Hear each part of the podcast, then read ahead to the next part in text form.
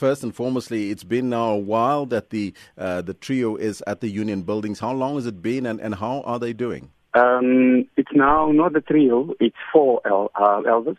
Um, remember, Christian Martin joined them as well, and uh, so there's four of them now. So we call them the Magnificent Four now.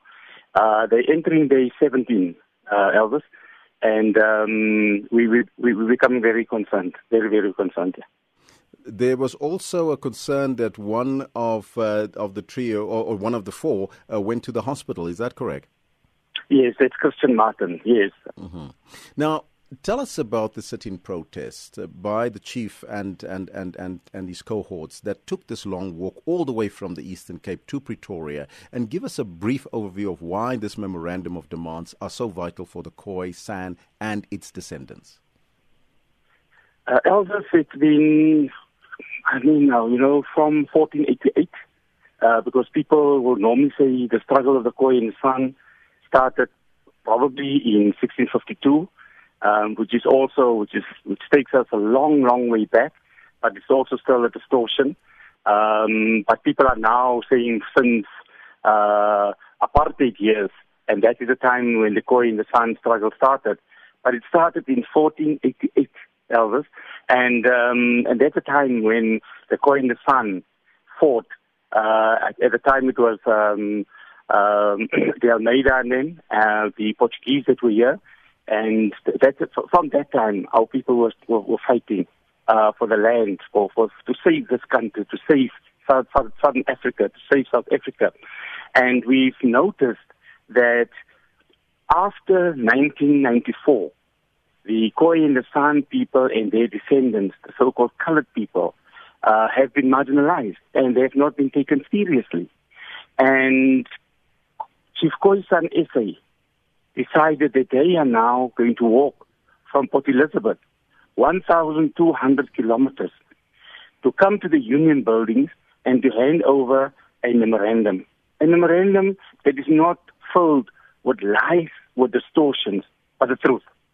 And the first truth that I want South Africa and the presidency and the deputy president and government as a whole uh, to recognize is to recognize the Khoi and the San people as the first indigenous people of South Africa, which is not a lie, which is the truth. Mm-hmm. The second thing that I want in, on the memorandum is that how do you take the how do you use 1930 Natives Land Act cutoff date for people to claim land what about the Khoi San people who lost their land prior to 1913? And they are saying, can you open it up? And it goes prior to 1913. Um, we know that there's issues around, the ANC took a, a resolution now about expropriation of land without compensation. We, it could be good for us and it could be bad for us. Because what does it mean? We need to unpack that. If it means that the Khoi and the people are now going to get land back, um, with, without compensation, without it being paid and given back to us, then that is fantastic. But we'll watch that space. That's the second one. The third one is the recognition of the Khoisan languages as, and those are the first indigenous languages of the world, not just of South Africa. And so therefore, so that's the third one. So we are the recognition of our languages and also the implementation of our languages in our schools and for, for that language to be recognized as probably the, the 12th or the 13th official language of South Africa. And the last one, Elvis, only four, only four. And the last one is the, the, the scrapping of the term colored. Because we said that we are not colored. There are some people that are colored, yes, and we respect them. Let them be called colored. But we are not colored. We are Khoi, we are San, we are Nama, we Griqua, we Korana. Call us on, call us like that. And that is what we want. And that is basically what Chief Khoisan and his team um, were doing, and that's the reason why they walked all the way from Port Elizabeth to hand over that memorandum. Mm-hmm. Now, for those that don't understand as to why the term colored is relevant or why the term colored was put in place, take us back to as to when that, that uh, then uh, when that uh, came to be uh, that colored people became coloreds. Oh, well, it's, um, it's apartheid. So the apartheid regime that has, so what they've done, they basically said there's white and there's black. And then they said it was almost like, um, mm, so what do we do now with these others? These others that's not black, hmm. neither black nor white. And what they then did was they then said, we'll call them colored. So they're a mixture, they're a mixed race. They're a mixture between a black and a white. And therefore they're colored. And they then put that into the Population Registration Act and they then removed um, Nama, Korana completely. And since then, that is when, when they started. So the Nationalist Party, the Nationalist Party government basically introduced the terminology colored. Now we are saying colored. I mean, what is colored? Colored is all the colors on the Smarty box. So is that what we are called? We are called Smarties. That's what they are calling us. Because you've got pink, you've got orange, you've got yellow, you've got brown, etc. And so, and we are saying that is wrong. So that's basically the, the, the terminology and changing it to colored. It was in fact a genocide. It was cultural genocide. And, and, and, and that was discriminatory. So we want to go back and revert back to, to, to Khoisan. Khoi, San, Nama, Korana, Griqua. Mm-hmm. That is what we want.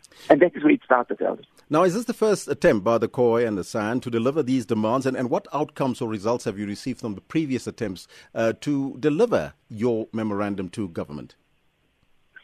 Chief Khoisan has, they've walked from PE to Parliament. Now, I mean now, really now. Um, and nothing has happened.